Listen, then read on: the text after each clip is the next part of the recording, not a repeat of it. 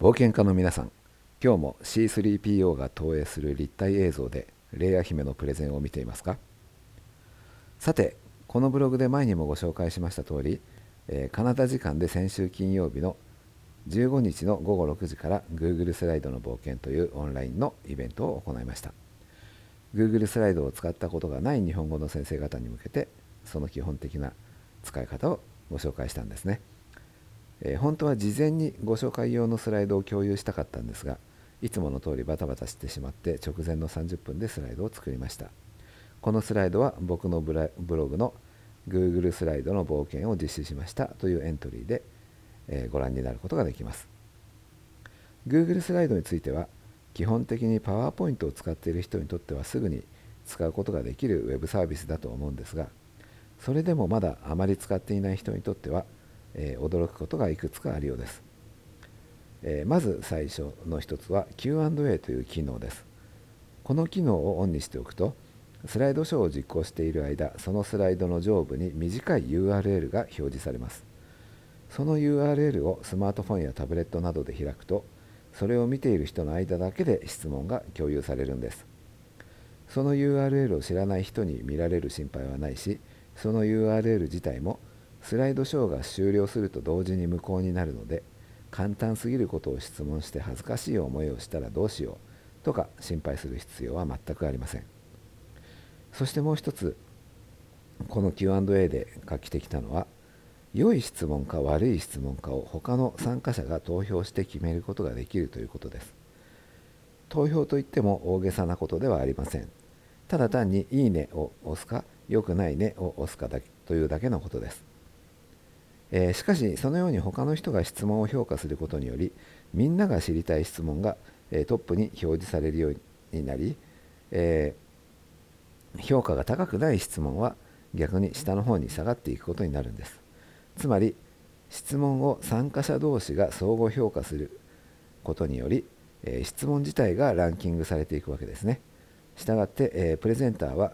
限られた時間をより重要な質問だけに使うことができるようになります。これはパワーポイントにはない機能なので、このようにインタラクティブなプレゼンをしたい人には Google スライドに乗り換えるのがいいんではないかと思います。また前にも書きましたが、学会などで長老のような人が発表と関係のない質問や演説を始めてしまうという問題がよくあるようでこうした問題を避けるためにもこのように、えー、質問を相互評価して重要な質問にだけプレゼンターが答えるようなスタイルは今後も重要になっていくんではないかと思います、えー、もう一つ驚かれた機能としては、えー、Google スライドに関する大きな、えー、誤解なんですが、えー Google スライドはですねオンラインサービスですのでインターネットが使えないと Google スライドも当然使えないというふうに誤解している方がとても多いんですが、えー、しかしこれはですねスライドの一覧のところでオフラインでも使用するという設定をオンにしておくとスライドはもちろんあのプレゼンはもちろん編集も、えー、オフラインで行うことができるようになります。つまりインターネットがなくても Google スライドを Google スライドを使うことには何の問題もありません、えー、3つ目の驚かれる機能としてですね Google スライドではあの発表者が話した言葉が自動的に音声認識されてスライドの下の方にちょうどその字幕で、えー、映画の俳優が話している言葉が字幕で表示されるように、えー、Google スライドの下の方に表示されるという機能があります。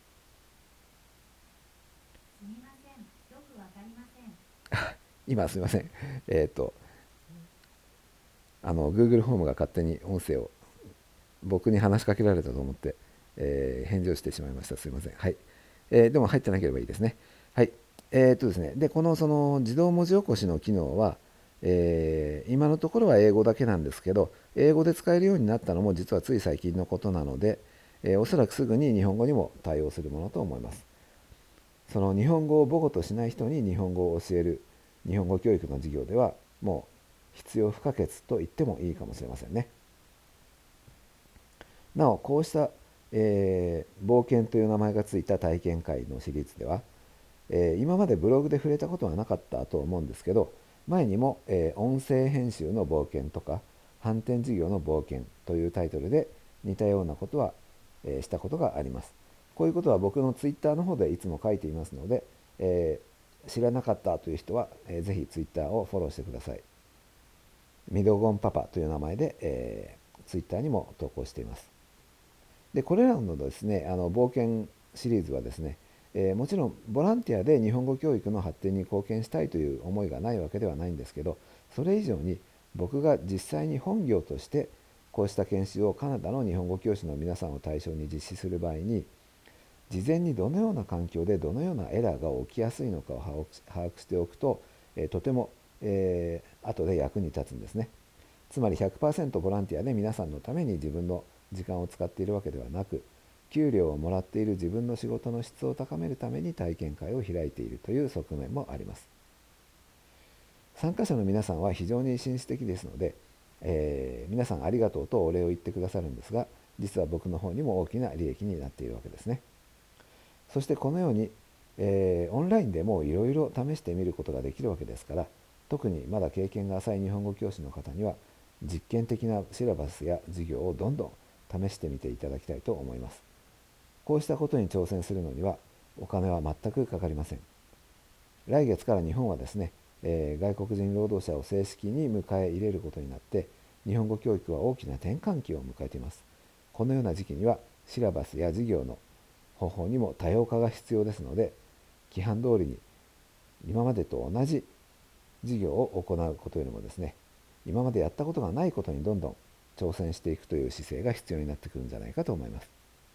えー、繰り返しますがまだ経験の浅い日本語教師の方にはこうした体験会をどんどん主催して、えー、体験会というのは日本語の教え方ではなくて日本語の話し方日本語の使い方に関する体験会を、